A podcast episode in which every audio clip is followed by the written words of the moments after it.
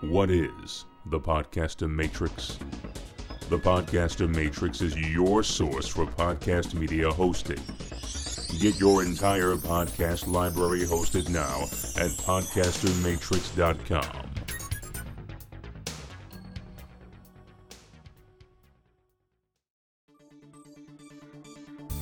With the world of comic books and pop culture ever changing, how are fans meant to keep up with the trends in the industry?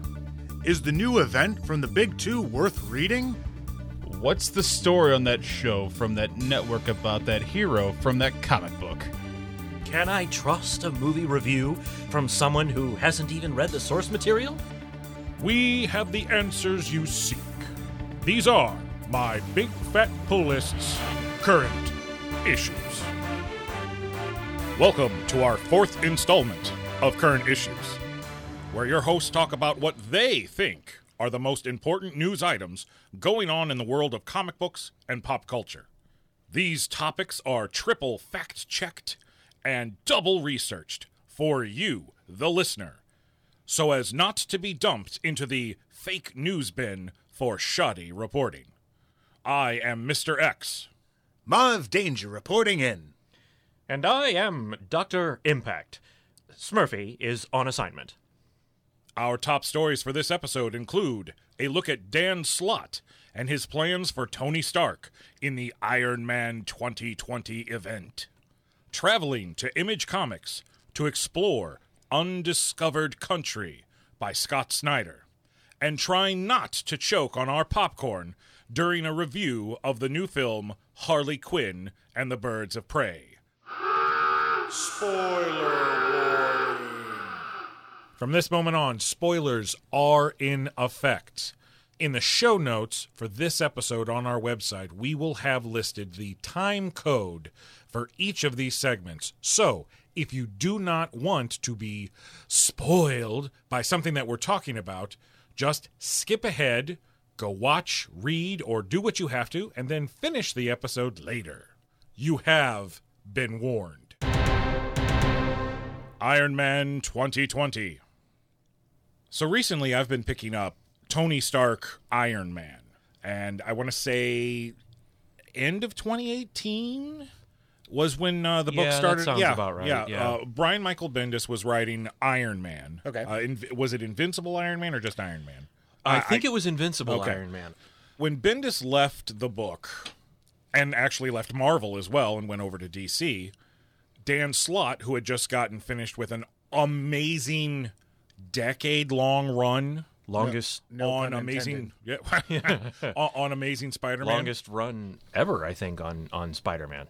Y- you might be right. We'll think- we'll have I fact think, yeah. checkers look that up later on right. and put the actual answer in the show notes just in case you're wrong. Just in case I'm wrong. but I'm going to say that you're right as well. Uh, so Dan Slott got to uh, take over Iron Man, and the the book was rebranded Tony Stark Iron Man. And because it's Dan Slott, not because it's Iron Man, because it's Dan Slott, I was like, oh, well, I'm mm-hmm. going to pick this up. Yep. I'm I'm an Iron Man fan, and you can thank Robert Downey Jr. for that in the Marvel films because before Iron Man was a character that I knew of, and oh wow, that's cool. He's got a suit of armor that can do really cool stuff. It wasn't until the Marvel films that you go, wow, Tony Stark, what an interesting character. You know, I knew of some of the older Iron Man stories. Demon in a Bottle, very well known story for Iron Man. Armor Wars. Armor Wars. And Armor Wars 2, actually. the, the second one was actually pretty good. Yeah, I was a big fan of Iron Man during that era, during like that that uh, 80s into very early 90s Yeah. era of Iron Man. I had a lot of those. I was a fan of the cartoon. The 90s cartoon? Yeah, that yeah. theme Oh, was the, ass. the '90s cartoon was great. Yeah, yeah. The 90s had good cartoons. Hulk They did, was yeah. also Mhm. good. Anyway, yes. When I jumped in to reading Tony Stark Iron Man, there was a learning curve. Okay. and I had to go back and do a little bit of research to make sure that I wasn't missing anything. Now, the great thing about Dan Slott and his writing, he does exposition very well to where it does not feel like a character is going, "Hey, sit down, time for some exposition." Right. Uh, so I was able to piece a lot of it together there, but the character of Arno Stark, Tony Stark's brother, actually the legitimate heir to the Stark Empire. I knew of Arno, but I knew the Iron Man 2020 version that was introduced back in the 80s. Hmm. Because back in the 80s, the year 2020 seemed like a long way away. Oh, it was. And it was it, in the in the 80s, 20 uh, the year 2020 was a long way away. you could almost say it was 40 years away. Uh, uh, you, you could almost say that. But nobody here is going to. All right, good. Now, Arno Stark first appeared in an issue, the second issue of Machine Man, back in November of 1984, mm-hmm. and was created by Tom DeFalco and Herb Trimpe. And he wasn't a good guy. Uh, he wasn't even the, the brother of Tony Stark. This was the future, so it was actually his nephew. Arno Stark was the nephew of Tony Stark. Okay. Arno had bought out Tony's company and was in control of Stark Enterprises. And the Iron Man persona was more used as a mercenary or even for espionage missions to thwart his competition. Okay. And it wasn't until later on in the the stories when they would go back and revisit the t- year 2020 that Arno even started developing the hint of wanting to be a good guy. And that's the Arno Stark Iron Man 2020 I've I've known for the longest time. Turns out in the 616 Marvel universe and I don't know if this was Brian Michael Bendis or not. I didn't care to look that far back. But the story goes when Howard and Maria Stark were trying to have a child, they were having uh, difficulties doing it. Okay. And to help his wife conceive, Howard scoured the world to find some sort of technology and ended up alien technology. This this strange alien known as the 451 said, "Okay, so what I'm going to do is I'm going to help you conceive. We're going to genetically alter the genes because your child is going to be very important to the future." Okay.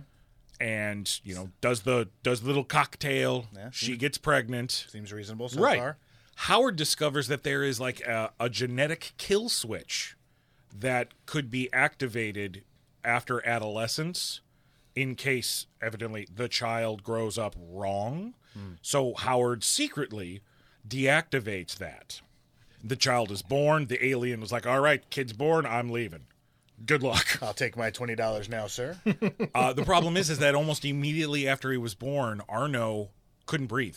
He was uh, stuck in an iron lung for the majority of his his life. I mean, even going into adolescence and and adulthood, he was trapped in an iron lung. They they hide Arno away for you know to protect him, and they just end up adopting a child, and that child is Tony. I have read Iron Man off and on throughout the years, actually, um, because, like I said, I was a big fan of that that Armor Wars two stuff, and especially when he started going up against Doctor Doom Right. a lot at that era. And I read the thirteen issues that were part of the Heroes Reborn run mm-hmm. in the nineties. Okay. And I read the first, I think, 25 issues of the Sean Chen run, which was right after Heroes Reborn, the Heroes Return stuff. So off and on since then, I have read things. I read the whole Bendis run. I want to say, and I'm not 100%, but I want to say the stuff that you're talking about actually occurred somewhere during all of the Fear Itself Axis and all of that stuff, which uh-huh. is just a little bit before Bendis took over. I, I want to say it's it's in that era when they gave us the black and gold Iron Man. So just just as far as perspective of timeline of where things show up, I think that's where a lot of that came out because I wasn't reading it at the time. it, it was nothing that was detrimental to enjoying Tony Stark Iron Man. Right. About halfway through 2019, you know, the the big announcement happens. Hey, guess what? Guess what next year is? 2020. The fact that we get this this new version of an old story because now you can just shove that old Iron Man 2020 stuff into a alternate dimension. Well, I mean it is. Yeah, It- it is, it's an yeah. alternate Earth in the Marvel multiverse the interesting thing about it is is how the story comes about and for that you, we do have to take a, a few steps back to bendis's run and even a little bit before that tony stark isn't the same character as everybody is enjoying or w- was enjoying in the marvel movies before his sad demise in endgame During the story Civil War II, because we had to do it again. Wasn't even. Uh, yep. Yeah, I know. Yeah. It would have been. it- the story was wasn't gonna say, bad. the it shouldn't have been called Civil bad. War It II. just had a bad title. that, that's yeah. the, that's the So problem. the story was actually kind of interesting. The story was- was for interesting. the most part. I mean, there was things. There about was. it, but- Yeah. Okay. yeah. During the story, Iron Man is fighting Captain Marvel, and Carol hits him so hard, he's basically put in a coma, and he's kind of sort of brain dead. Yeah. Uh, luckily enough, Tony Stark is a genius and has a digital copy of his consciousness there to uh, help out at the time Riri Wilson, who becomes the new Iron Man, later on calling herself Iron Heart. Civil War II is important for Tony's quote unquote brain death, but it's also important for the first shot in Civil War II, which was the death of Rhodey. Mm-hmm. War Machine is killed by Thanos. Just randomly showing up on the street. Well, it's not randomly showing up on a street. Thanos attacks. I want to say it was the Ultimates who were dealing with Thanos, and it's the six one six Ultimates. Six one six. The Yeah. uh, what was it? Marvel, Blue Marvel, Blue I think. Marvel, Yeah. yeah. mhm. Photon, Captain Marvel. Yeah, she was a part of that, but Yeah. because she was dating Rhodey, Rhodey was there. Rhodey was involved, and Rhodey dies. I when I say out of nowhere, I mean there was. It felt like there was no build up to it. Thanos is kind of a big deal and a pretty big heavy hitter. Well, were just you reading Ultimates? Throw down. I wasn't. Okay, there So- might have been a buildup. Then. Okay. My only involvement is that free comic book day issue where it happens. Yeah. Yeah. Same here. That's the only reason why that free comic book day issue of Avengers or what, the Marvel one, whatever they called it, was important was because it was the first shot fired in Civil War II. So Rhodey's dead. Tony's essentially dead. Luckily, Arno, who is fine now because of his genius, he's been able to reverse engineer his genetics, and now he's not sick. He's actually fine and dandy, and actually doing a hell of a lot better than Tony. And because of his genetics, he is actually smarter than Tony. And he puts Tony in this recuperative cocoon that's supposed to heal the body. But what do you do about the brain? And one of the things that Bendis does before he leaves the book and and Marvel is okay, so we're going to fix things. Let's bring back Rhodey. Rhodey's body gets cloned and a copy of his consciousness is downloaded into it. So hey, Rhodey's back. Mm-hmm. He's got a few problems. You know, he doesn't want to be in the armor because he has PTSD. Okay, but it's still Rhodey. Same thing goes for Tony. Tony is downloaded in a new body. And all of Dan Slott's story is essentially saying, what is artificial intelligence? Is it really living? Because if it's not, then the Tony Stark we know, he's dead. Mm-hmm. Because this is a copy of a consciousness in a cloned body. And that begins this whole robot AI revolution that is happening in the background of Tony Stark Iron Man. Okay. And it builds and builds and builds to the point to where Tony is like, I can't deal with this anymore. I'm not real. Mm-hmm. He is It's- Ultron. Well, no, he no, it doesn't go like that. Oh. Uh, although he does fight Ultron, after the fallout of that, Tony just couldn't deal with it anymore. It's like I, I'm not real.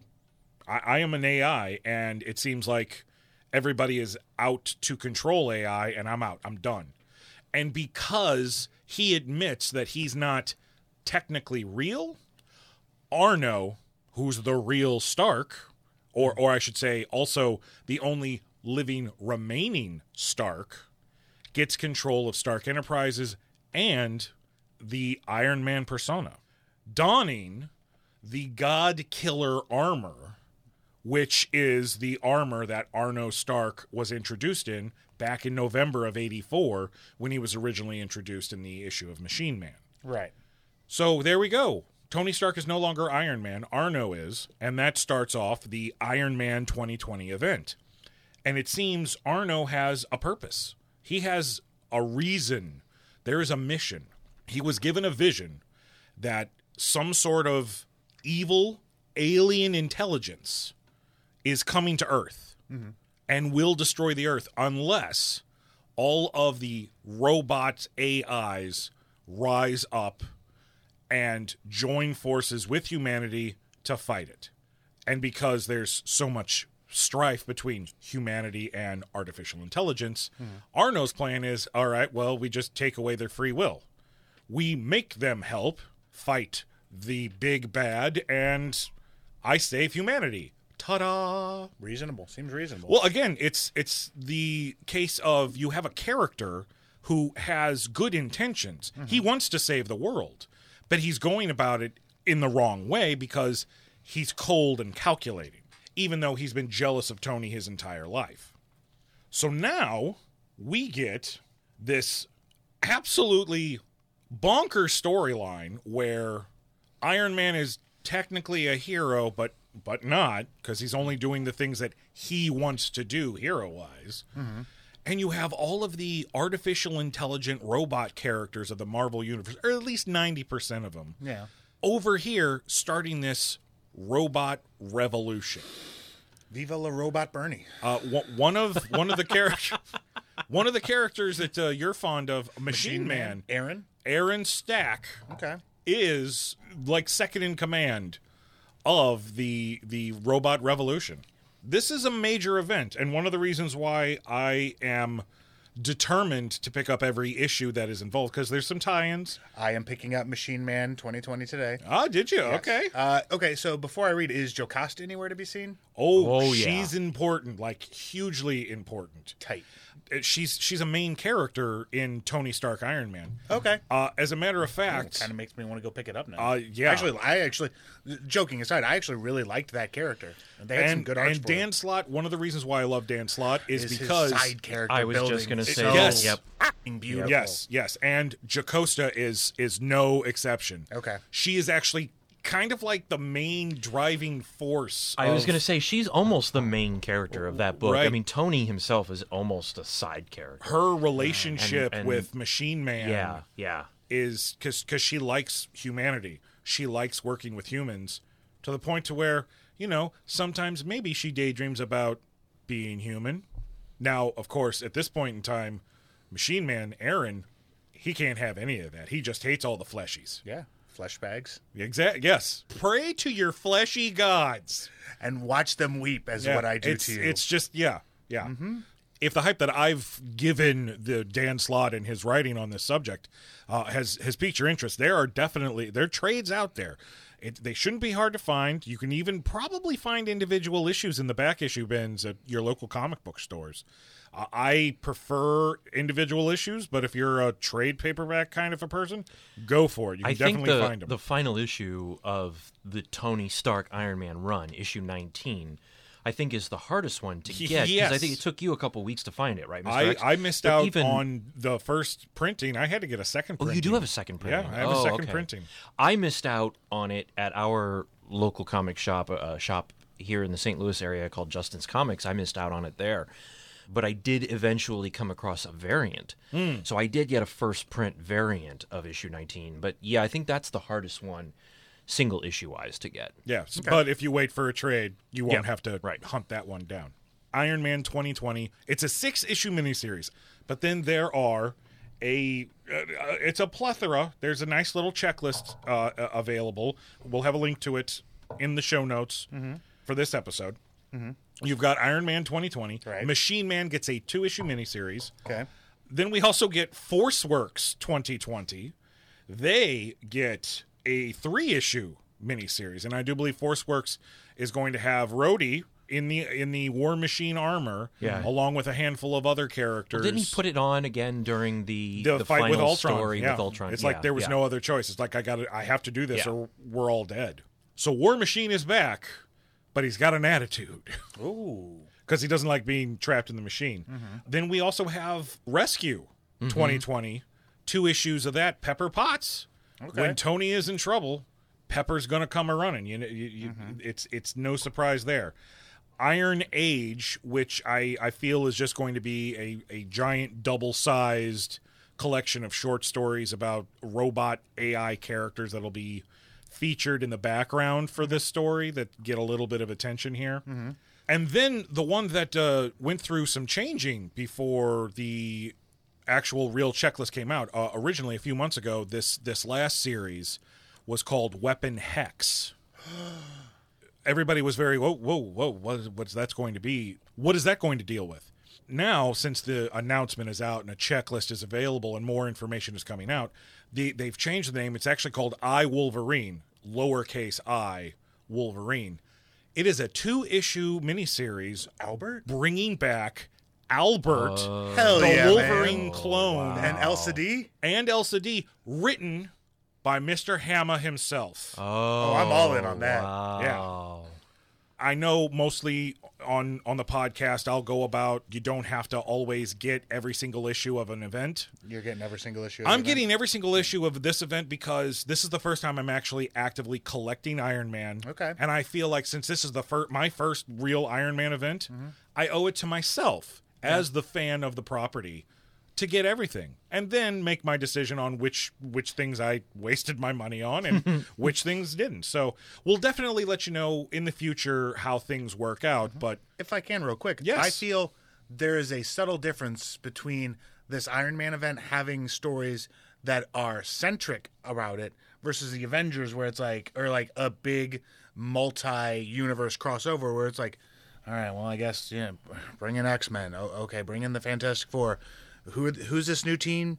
Teen X? Yeah, bring them. You know what I mean? Like, Yeah. it feels like everything you named organically fits into the Iron Man story. And like you said, whether it will or not is something we will discuss later. Right, right. As opposed to the red sky that just randomly appears in one issue of one event, but it's still got tie in on it. yeah, sure. So I think that's a good thing to do for something like Iron Man is to get everything. I'm glad you agree.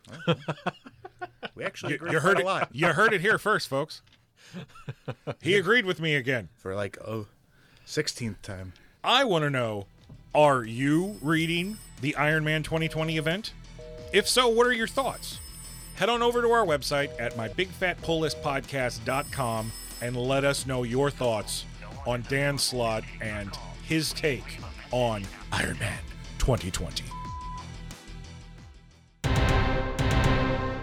Undiscovered Country from Scott Snyder. July 20th, 2029. Zero Day. The Sealing. The day the borders closed. The day the world lost America, perhaps forever. One day, one single act by the country's leaders. But the seeds of that catastrophe had been sown many years before. That is essentially the start of the new image book Undiscovered Country. That's basically the the initial idea. So this is a book that is written by Scott Snyder from DC Metal, Dark Nights Metal and Batman New 52 fame. And I'm not sure if I'm pronouncing this correctly, but Charles Soule, Soleil, I'm not sure how you pronounce it, so if I've mispronounced it, forgive me. This is a new book from Image. It's only four issues in, at least as of this recording. I kind of picked it up on a lark because I thought, well, you know, Snyder for the most part is pretty good. No, right, yeah. And I'm always open to a new image title if it's, you know, something that sounds interesting, but but sometimes futuristic post-apocalyptic stuff can kind of get to be a little redundant and silly and stupid. And then also too, everybody kept talking about how hyped up it was and and, and how big of a deal this book was going to be. So I thought, okay, fine, you know, I'll pick up the first issue just in case, and if I don't like it, I'll flip it and get rid of it somehow. Upon reading it, uh, I've now read the first four issues. I'm hooked, and it's it's probably one of my favorite books out now. It's it's moved to the top of my my pile, my read pile for every month when it comes out. So the basic idea is, it has been 30 years since the United States of America walled itself off from the rest of the world completely. No communications in or out, no way in or out. There was um, something developed somewhere around the year 2029 that basically kind of put the, the whole country under a dome. So you can't, you literally cannot fly in. It's like an invisible dome or like a force field that has been put over the country. And this starts roughly somewhere around 30 years after this event, after the sealing, as they call it. And you have these two main characters, Lottie and her brother Daniel. And Lottie and Daniel were about six or seven ish when the sealing occurred, and they are American. And they were rushed out of the country by their parents, but their parents did not go with them. Okay. So they have grown up outside of the country, and, and the rest of the, the world has progressed further. In Mexico or Canada. You know, it didn't say where they were sent to yet. There are a lot of questions and a lot of mysteries in this book.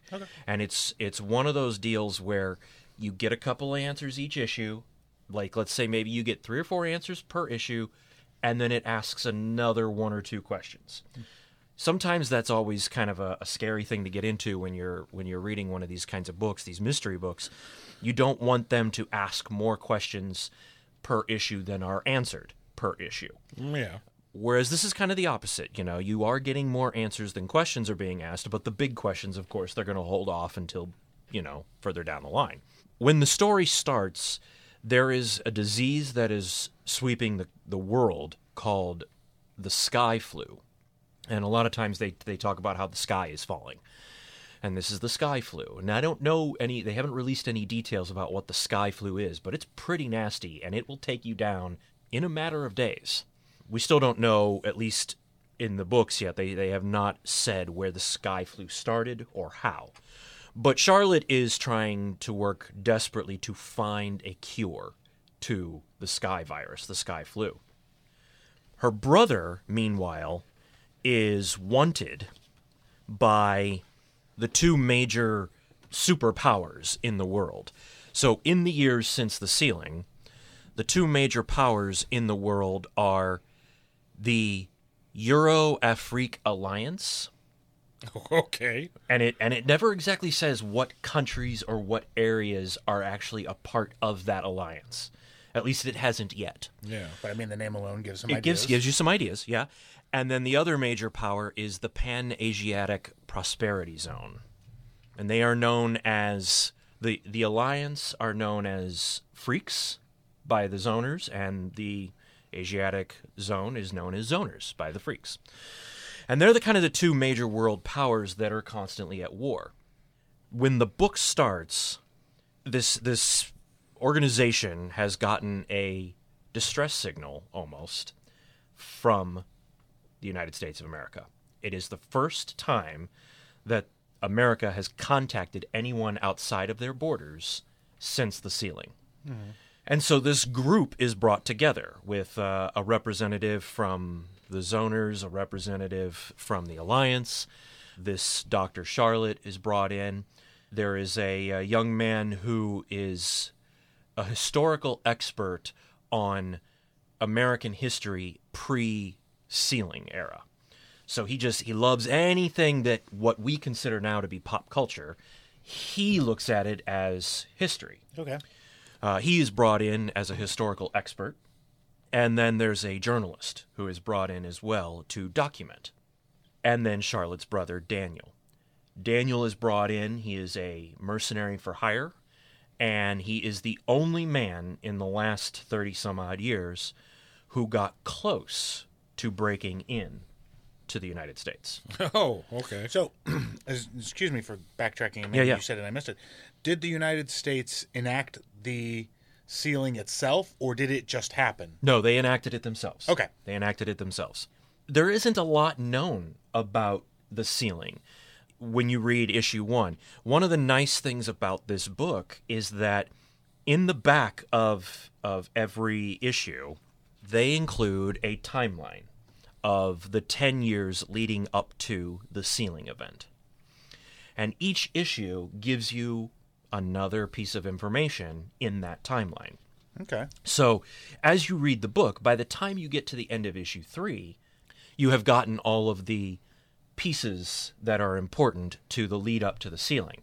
Issue four then has a very lengthy, I think it's a double page timeline in the back of it that goes into great detail uh, of events. What occurs in the first issue and what, what really caught me is the first issue starts th- with the team all assembled on a helicopter flying towards what was once the coast of California. And they're worried about whether or not they can get through the, the, the shield, the seal. and they fly in and no one attacks them and they thought oh my gosh this is incredible we are the first people in 30 years to have any contact with america when they come up to the actual coast itself you see what looks to be about a 100 to 200 at least foot high wall built along the coast. And apparently this wall runs around the entire nation coasts and everything. And they get hit by a missile. They get shot down. So they crash. What happens after the crash is then it flashes back to when Charlotte was recruited for this mission. And that's kind of the the structure of the whole book. You get a little bit of where they're at currently and then it flashes back to Okay, one yeah. of the members how they got recruited. In those flashbacks, you get little pieces of information. But that doesn't mean that you don't get information in the current stuff when they come across i think they crash somewhere i want to say it's in like the nevada area arizona area somewhere deserty like that when they've crashed they they look up and there is what looks like a cross between a mad max army and a moving city like you would see in the film Mortal Engines. Now, Okay. I, I didn't see the movie Mortal Engines, but I saw the trailers enough, and you Yeah, know, so I- I can Same. So right. I so you get the picture. idea. So it's kind of a mix between the two, and it's coming right at them. And leading the charge are people dressed in what look to be tinfoil-like bandages from head to toe, similar to what you would see. You know, NASA would cover things with the kind of you know protective foil covering. They're kind of wrapped in that, and they're riding mutated creatures. Uh, some of them are sharks with legs. Some of them are like gigantic centipedes that have, uh, Ooh, no, creepy. you know, Nope. crab claws or something. I mean, it's these crazy monsters. And then it flashes back again to the team all gathered prior to leaving to watch the message that they got from America. And the message is from a Dr. Sam Elgin, who looks suspiciously like Uncle Sam. He says that he knows that the problems that are going on in uh, in the rest of the world, and even though they haven't been in touch with the rest of the world, they have been watching. America has been watching. They realize that no one has a cure for the sky virus. The rest of the world has about six months before the sky virus has annihilated enough people for the entire world to fall into societal collapse. And America has a cure. And it's time for America to be a shining beacon for the world again. They will allow a, a group to come in to get the cure and go out. And if all goes well, then maybe they'll open their borders in the future. And they're very proud of what America has become. I mean, I, sharks with rideable sharks Well, with legs. I, I would be Well, who wouldn't too, be proud yeah, of that, right? Yeah. Well, what what happens is when it flashes back to the current time, the group is brought in to a cave by a completely different person dressed head to toe in like a coat and and all this stuff but he's wearing an American flag on his chest a patch of of, of the flag. When they when he brings them into this cave he takes his his mask off and it's Dr. Sam Elgin. There you know he says something like we've been expecting you. We knew that you guys were coming. And they were like well we've been you know what happened why did you guys shoot us down you invited us here in your message and he says i never sent you a message but we know exactly who you are because we've been waiting for you you are the prophecy to fix america and that's kind of how issue 1 ended and i was Alright. like okay i'm i'm i'm interested i'm hooked Yeah. I don't want to say too much more about issues two through four at this point because I don't want to spoil anything past issue one. But Even though they- we have a spoiler warning. Even though we I'm do, thinking about picking this but up, I don't want to spoil it for you guys. You know, I'm just gonna and, borrow and for- yours. yeah, that's true. You I'm probably just, will. I'm just going to borrow Mr. X's when he breaks down and borrows yours. Yeah, when he breaks down. Yeah, it, it's it's been really amazing, and each issue has been very good and very informative in in building this world. But the one thing that I will spoil, because this is kind of what hooked me with issue three, is that the historical pop culture expert Ace is his name, who is brought along, when you get his backstory, you discover that he's living in Canada and he sends birds through the impenetrable dome. Somehow, birds can fly through. Okay. And we don't know why or how. They haven't even addressed that. But somehow birds can get through. His theory, based on the information that he's gathered, is that time works differently in America than it does in the rest of the world. Hmm. And the idea is that he sends a bird in with a coin dipped in some sort of solution that he has created. And when the coin has been exposed to the atmosphere in America and it comes out the other side, he retrieves it, hits it with a different solution, and depending on what color the coin changes, will depend on how much faster time progresses in America than it does in the rest of the world. And in issue three, he discovers that time doesn't necessarily change, it's that there's no getting out of whatever is holding America intact that way. Hmm. And we still don't. There's still no info yet. There's only four issues. They haven't, you know, developed that because then they, then they get attacked at that point by the Destiny Man, which is the the king of the Southwest. Essentially, they have I'm the discovered that- Duke of New York. yeah, kind of. Yeah, it is very much like that in in some cases. Yeah, America has it looks like been broken up into individual areas. Yeah. and Seems to be the way to do it nowadays. it does, yeah, little fiefdoms almost. Mm-hmm. And the Destiny Man is the the first one that we've met. He's the ruler of the mutated walking shark creatures and things, mm-hmm. and he knows the way into the next zone. Hmm. But Uncle Sam, or no, Uncle Sam rather, uh, Doctor Sam Elgin, he knows the way into the next zone. The the Destiny Man has the key through the doorway. So they have to obviously go and, and get the key. And so this first story arc is is all about trying to infiltrate the Destiny Man's rolling City his thing. rolling city thing, yeah, and try to try to get the key. So it sounds like do love a whatever the United States did to create said invisible barrier didn't actually go as planned. It didn't go as planned. It seems like that, and it has something to do with the Aurora Project, because uh, each issue talks about something called the Aurora Project, which is something that happened in Colorado, and someone called Aurora that people have to report to. It has not developed much about that. Now, in issue one, you discover there was something called the Aurora Project. In an issue later, you find out where it's at, and then an issue after that, you find out that there might be someone. So It's the breadcrumbs. yeah, it gives you the breadcrumbs. It gives you answers as you go, So essentially, it's lost, in a sense, but with more answers. but being with given. more answers. with more answers being given and and more regularly, at least within the first four issues. right, right, And sharks with legs. And, shar- and well, sharks yeah. with legs. Yeah. I I think I would have stuck with Lost a little bit longer had there been sharks. had there with been sharks with legs. legs. Yeah.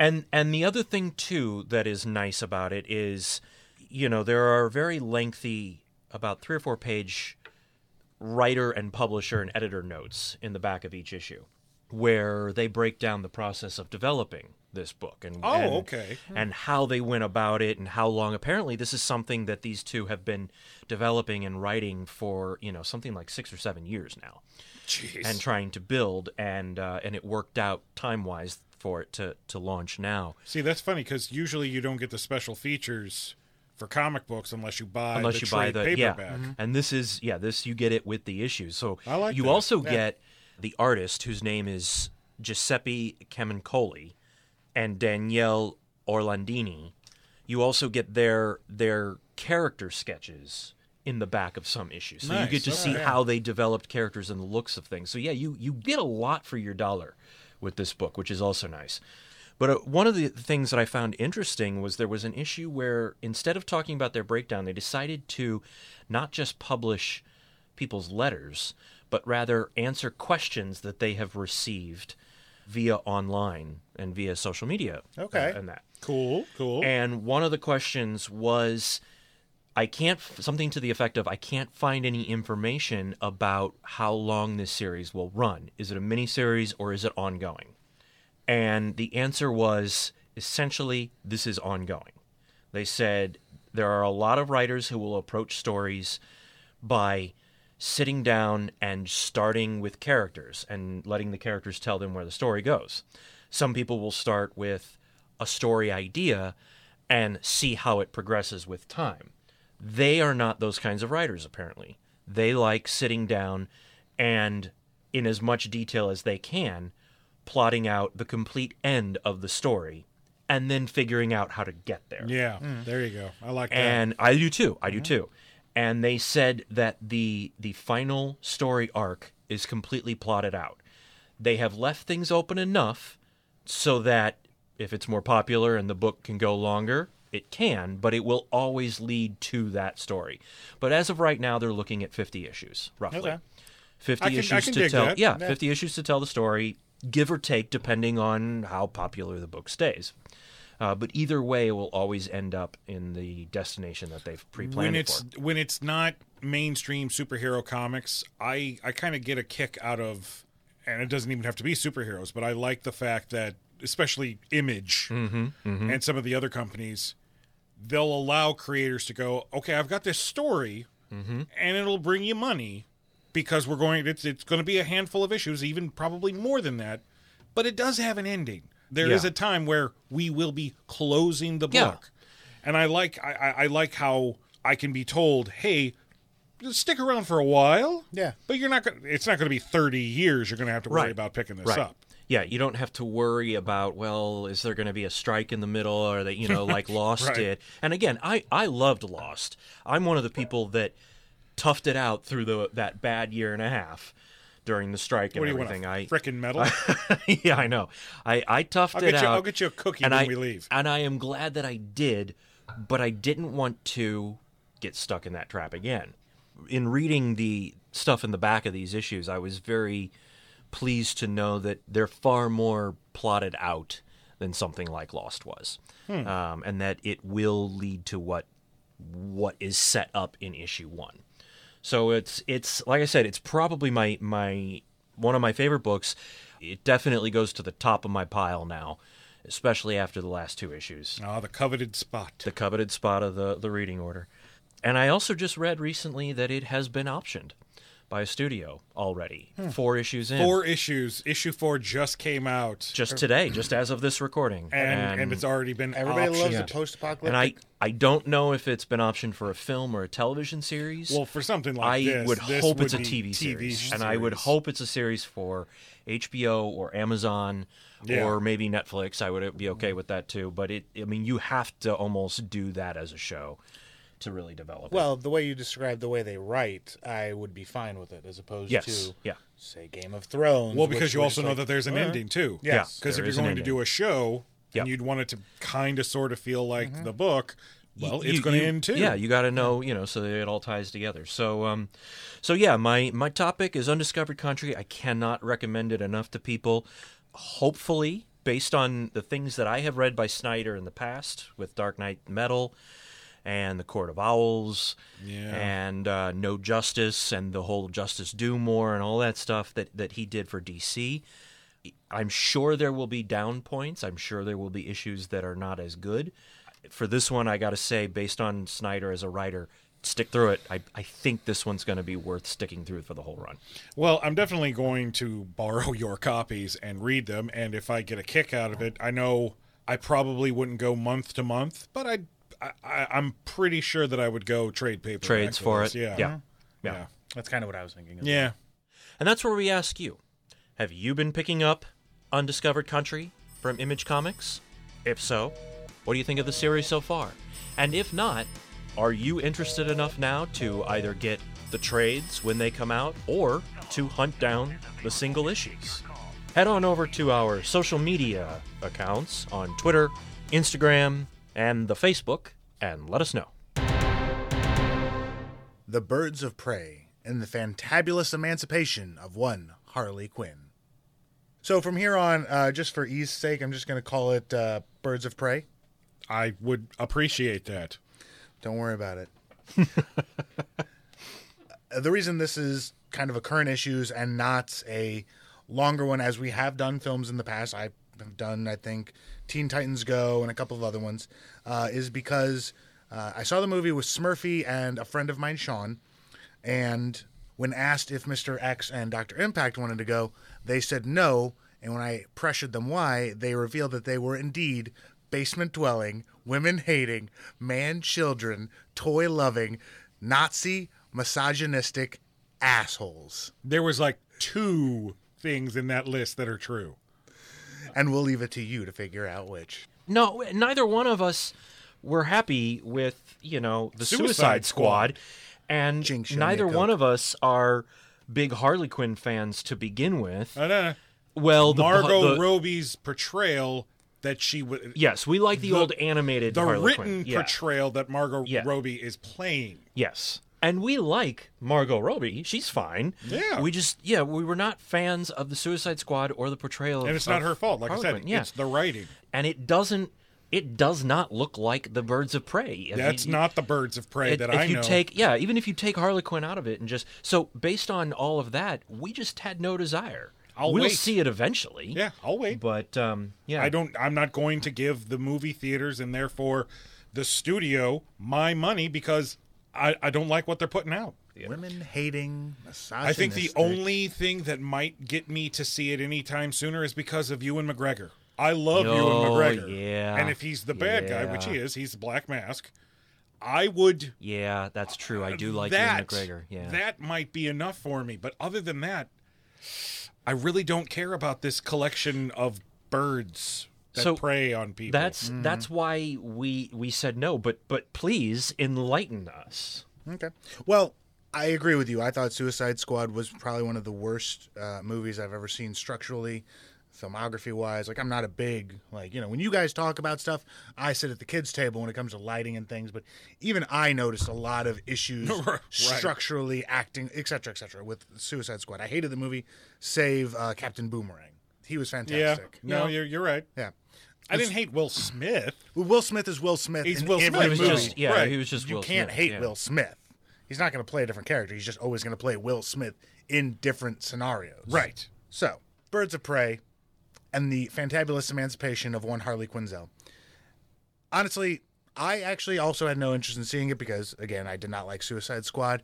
But my two people I talked to, whose opinions I, I respect when it comes to movies, said think of it less as Suicide Squad and more of Deadpool 2. I said, okay. you know that is not the first time i've heard this movie compared to deadpool Yeah. And I said, okay. And it was from two people who made the the same comparison. So I said, you know what? Tuesday nights are $5 movie nights. The movie, written by Christina Hodson and directed by Cathy Yan, Harley Quinn and the Birds of Prey is a very, very loose sequel to the 2016 disaster Suicide Squad movie, with obviously Margot Robbie reprising the role as Harley Quinzel and starring Mary Elizabeth Winstead as Huntress, a personal favorite of mine, both as the actress, who I know mostly as Ramona Flowers from Scott Pilgrim, mm-hmm. and also the character who I loved in Justice League Unlimited. Who would I would then go on to read some of her books based on what I saw from Justice League Unlimited. Huntress is a great character. She is. Yeah. To me, she is the more logical Batman. You should, uh, if you ever get a chance, Pistol, if you like Huntress, you should check out the Grant Morrison JLA run. Okay. Which was uh, her, she was a, a, one of the second batch of recruits. Hmm. I think somewhere around issue 15 or something like that, and was on the team for quite a while. It was a, it was a nice inclusion. She was great in that book. Anyway, I Yeah. digress. I mean, I have the DC app. I can do that. Yeah. Journey Smollett Bell as Black Canary, Rosie Perez as Detective Montoya. I can't really think of something that I've seen Rosie Perez in, but I know I've seen her in things. Do you know what I mean? She's one She's of those been around for a actors. little while. yeah. Yes, yes. and she's Yeah. good at what she does. Good for Rosie Perez for getting that, that Mm-hmm. DC money, though. That's what I thought. Good for her. Yeah. And then, as you already mentioned, uh, Ewan McGregor is the Black Mask. Essentially, the film follows the events after the shitstorm that was Suicide Squad Okay. and the Joker breaking up with her. Oh, the Joker breaks up with Harley. Yeah, so Not it- the other way around. no.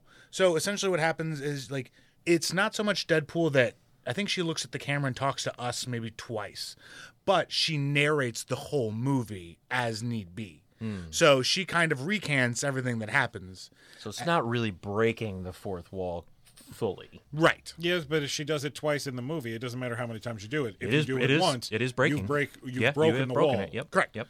and essentially it's it's her dealing with the backlash of that and then having to get her own place start her own thing but for a while she tells no one that the joker and her on the splits because the joker holds a lot of power through fear Right. you don't mess with harley quinn because then you get the wrath of the joker and one of the people that absolutely hates her is black mask for a while she stays at his club So just because. well because she's done things to him. They actually uh-huh. actually when she, when introducing characters, they actually introduce who they are and their list of grievances with Harley Quinn, which is a fun, okay, that's- Hmm, that's, it's a- that's kind that's of cool. yeah. which is a fun uh, ongoing gag. All right.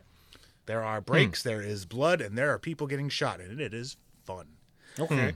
I could tell you everything that happens in it, obviously, as we have done, but I, I kind of want to hit on a couple of notes and a couple of things that I don't that I did like and I didn't like because I don't Okay, want to basically sure, just yeah. be like, "Here's the movie, I liked it." All the acting in this was great. All right. Even I think they really did a service here to Harley Quinn because she's able to go kind of in and out of the doctor persona as well. Like when she deals with certain people, she is able to deduce issues with them and they kind of work through them. I think all the fights in this are great or at the very worst, very good. They're hmm. all absolute fun. There's a fight in a fun house. Hmm. And I absolutely love it. that sounds fun. okay. Yeah. Uh, at the end of the movie, they have to, since you don't care and we've already put spoilers up, they have to protect the kid. So Harley takes him to an old hideout, which is uh, on the edge of the pier. And it's, of course, a broken down amusement park. Okay. So you say kid. Yeah, Uh, what yeah, So- Who's this kid? here's and- the kid. And why do we have to protect him? Her. And the kid is Cassandra Cain. This is the only, this is, What? this is my not nitpick, but issue. But even then, like Smurfy and I had this discourse quickly where I don't expect everything to be a one to one to the comics because these aren't the comics. Well, yeah, And it's a certain- different medium. Things that work on paper don't always work Correct. on film. Sure. And the the mindset of someone writing a film is not the same as someone writing a series of comics. I take what I'm given, and if I enjoy it, you've earned my money. Marvel can make probably I would give them three terrible movies, and I would still go to those movies. And then after the third one, I'd be like, okay, you know what? I'll wait. I'm out. DC has long lost my money, which is why they get the five. I still haven't even seen Batman Superman, and I won't unless you ask for it at Patreon. But I have no plans to see anything uh, except for Shazam. I bought for f- five bucks. I want to say Black Friday. So essentially, Cassandra Cain is a kid. Black Canary is a lounge singer at Sionis's bar. Just so you know, Sionis is also Black Mask. I know you two know that, Right. But somebody For listening anybody might that, not. that doesn't know that, now you do. Yes. So I will probably switch between back and forth. Still a uh, mob boss. Yes. He is on the up and coming. So the point is that there is a diamond. You find this out probably a third of the way through that has a code inscribed on it. And if you can get it, you can get Bertinelli's fortune. A lot of people might know Helena Bertinelli hmm. as the Huntress. Helena Bertinelli's backstory is that she comes from a mafia From family. a mafia family, yeah. In this, the mafia family is gunned down by an old mobster making a play for them and four henchmen. And that does come into play. Huntress, we don't, I feel we don't get enough of, but I feel the way they use her is fun enough that I will allow it. I'll allow it, whatever. Well, we're, we're so glad that you will allow it. yeah, thank you. You're welcome. It's so big of you. I am a big person. And from there, let's let's step away from Huntress for a second. Uh, we have to focus back to the diamond. The diamond is the key to their fortune, and since they're all assumed dead, whoever gets the diamond gets the fortune. And Sionis wants the fortune because he's been cut off from his father. That's essentially the plot. The only other issue I have is Sionis's right hand man is Victor Zsasz. But Victor Zsasz is less of a serial killer and more of a Mr. Smithers to Mr. Burns almost, where it feels like he he loves Sionis and wants to keep him calm at all times hmm. because when yeah. Sionis loses his cool, Black Mask. Oh, oh, okay. So See, that's that's a different take on the character hmm. there. right, yeah, Zsasz, I, I feel Zsasz has gone through because of the show Gotham, Right. Zsasz was handled in a completely different way. And I don't think we have ever gotten dark serial Yeah, killer. no. I make a notch in my skin for every kill He does. Zsasz. Here he does. For every person he kills, He kills, might do that. he does Yeah, it. but that but yes, doesn't- I yeah. understand you're Yeah. But saying. if you're yes. comparing him to Mr. Smithers mm-hmm. instead of a raving No, I'm- lunatic who wants who wants nothing to he, do he but sounds kill. he sounds more like a and this is going to sound strange but he sounds more like a, a cross between a mr smithers and a colin farrell bullseye yeah. Okay, that's fair. Yeah. To me. Yeah. That would be that would Well, be it. yeah, yeah. that's not Zsasz. Correct. And those are my two things. But again, movies versus comics, I'm willing to say this is a good source material. This is, we'll see what happens. So, Cassandra Cain is a street urchin and she picks pockets. She just so happens to get the diamond. And of course, like all children, when caught, because she is picked up by the police, she starts hiding things in her cast, in her shirt. She opens the compact to find the diamond, stares at it for a second, and then swallows it so she will not be caught with it. So now Sionis wants it, but on the side, he also wants to kill Harley Quinn because at this time, he's found out she is no longer the Joker's girl. How does he know this? She makes a huge declaration and blows up Ace Chemicals. oh wow ace chemicals is in it Yeah. oh cool So now there's kind of two plots.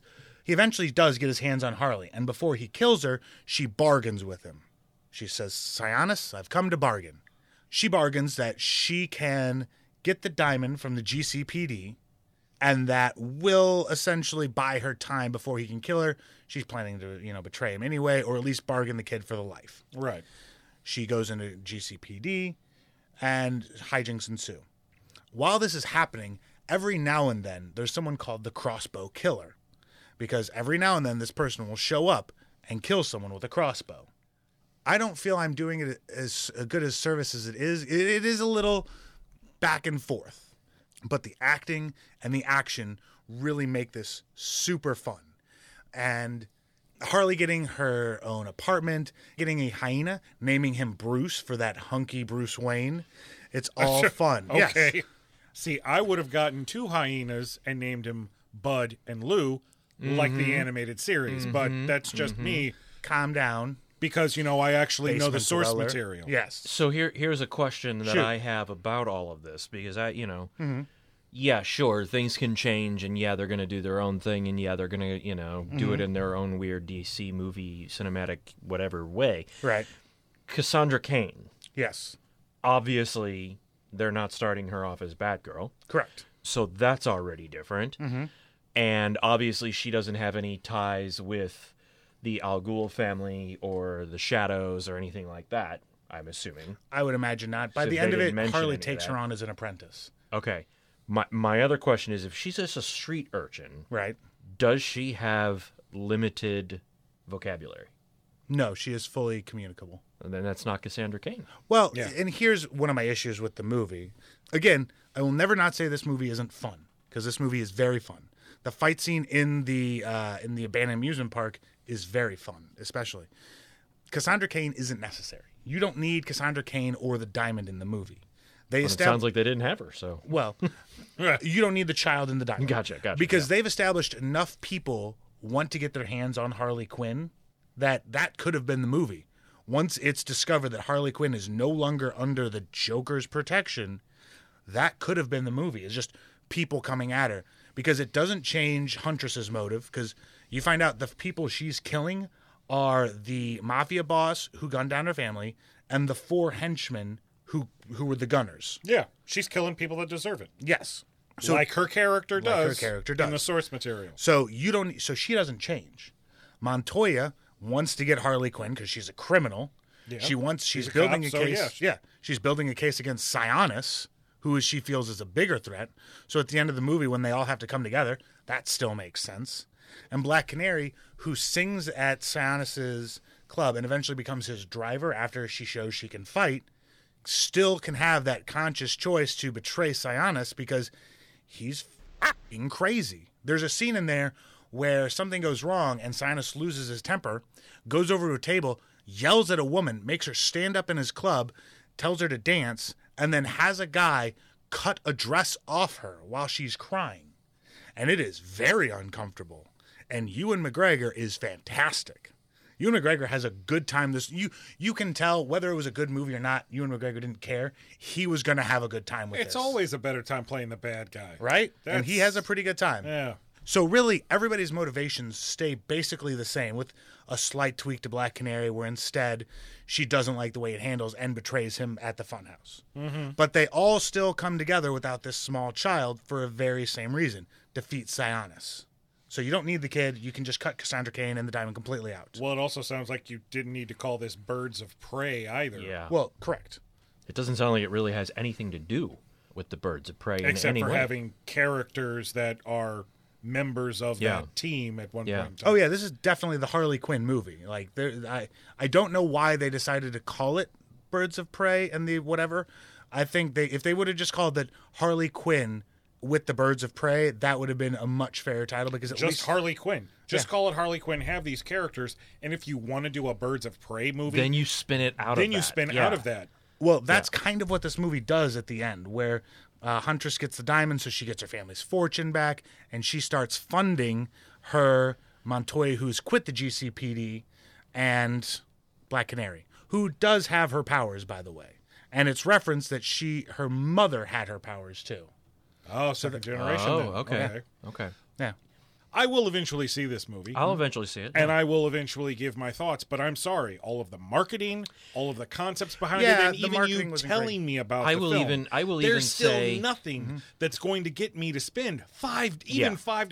I love Ewan McGregor, and he's not even worth five dollars. I, I will. I will even say that on like a Black Friday sale Mm-hmm. or used or something like that to have the because I I'm a glutton for punishment when it comes to collecting movies. Me too. I own and all I, the DC yeah, films. I own them all, good and bad. I even Suicide Squad. I have them all, and I will. I I've got the director's get- cut of Batman v Superman. I, I have that and the director's cut of. Suicide Squad.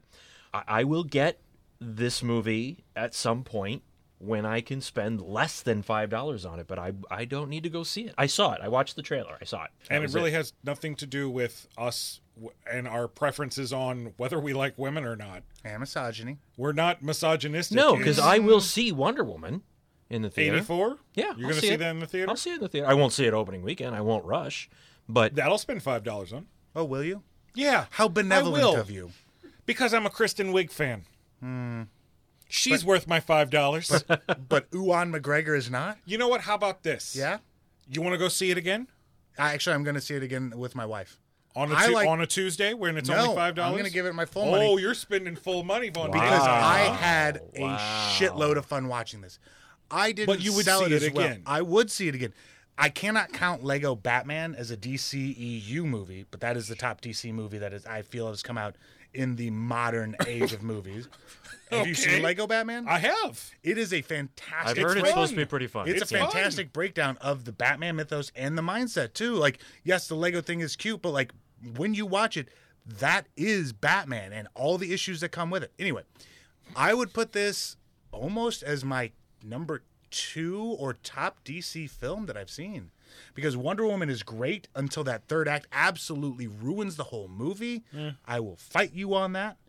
And then Aquaman was really fun, but it had no idea what kind of movie it wanted to be. And you haven't watched Shazam yet? And I haven't watched Shazam yet. Okay. But I'm told it's fun. Shazam. I think Aquaman is the one that I had the most fun with. Yeah. Out of the DC films, which is also kind of not fair because I'm a big Aquaman fan, Mm-hmm. including every version. So any changes that were made and anything they did, I. But then you also got a great director with James and Wan. James Wan is a great, and Jason Momoa is charismatic. He wouldn't have been my choice for Aquaman, but I still he- say he's I fine. still say Lobo, but I, I agree, but he, Mm-hmm. he's fine. He's charismatic. He's fun to watch. So I, I had the most fun with Aquaman. Mm-hmm. But honestly, I, I really think Shazam is probably the best Okay. of the bunch. Well, I own it because I bought it at a Black Friday deal. So I probably will well, I eventually can't get wait around to find out what you think about that one. Okay. Until then, I thought this was fantastic. Definitely worth five bucks. All right. I'm gonna pay full price for it in theaters because it is worth it, and to me, it's a step in the right direction. At the end of the day, it doesn't matter what I think. What did you think? Have you seen Harley Quinn in the Birds of Prey? Do you agree with me that Cassandra Cain is an unnecessary character, but overall is a really fun movie? Hit us up on all our social media platforms. We've already mentioned them. What did you think? Well, those were our current issues, ladies and gentlemen. We hope you found the content educational and entertaining. Until our next installment, I'm Mr. X. Marv Danger signing off. And I'm Dr. Impact. reminding you to always keep your comic boxes safe from water damage. No one likes a soggy box with junk in it. That's our show, folks. Tell your friends and family about our program. What he means is you and everyone you know should subscribe, rate, and review our podcast on every app possible. Want to help support the show? Visit our Patreon page. We have a variety of incentives at multiple tiers, sure to satisfy any and all hardcore geeks.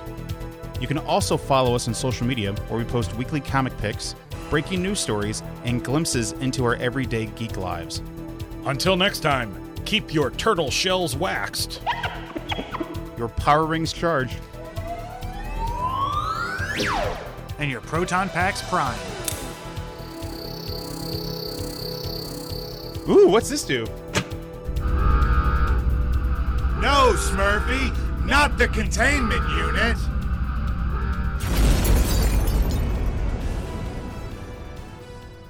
Oh, damn it. What's his mo- mother's name? Maria? Maria, I think. Is it Martha? it is not Martha. Why'd you say I- that Why name? did you- yeah. Ewan McGregor. Ewan. Owen? Ah, I was waiting for you. to- Ewan. It's one of two words I can't say. I am an enigma wrapped in a mystery wrapped in bacon. He's he, Mr. X is burning a hole through you. right Oh, it's now. great. Can't wait to talk to the editor about this. Clearly, Pistol's back from vacation. Well, I'll tell you, I do love toys, and I don't dwell in the basement. That's where my studio is. Uh-huh. So it's my workspace. So I'm in the basement a lot. Other than that, uh, fuck you, sir.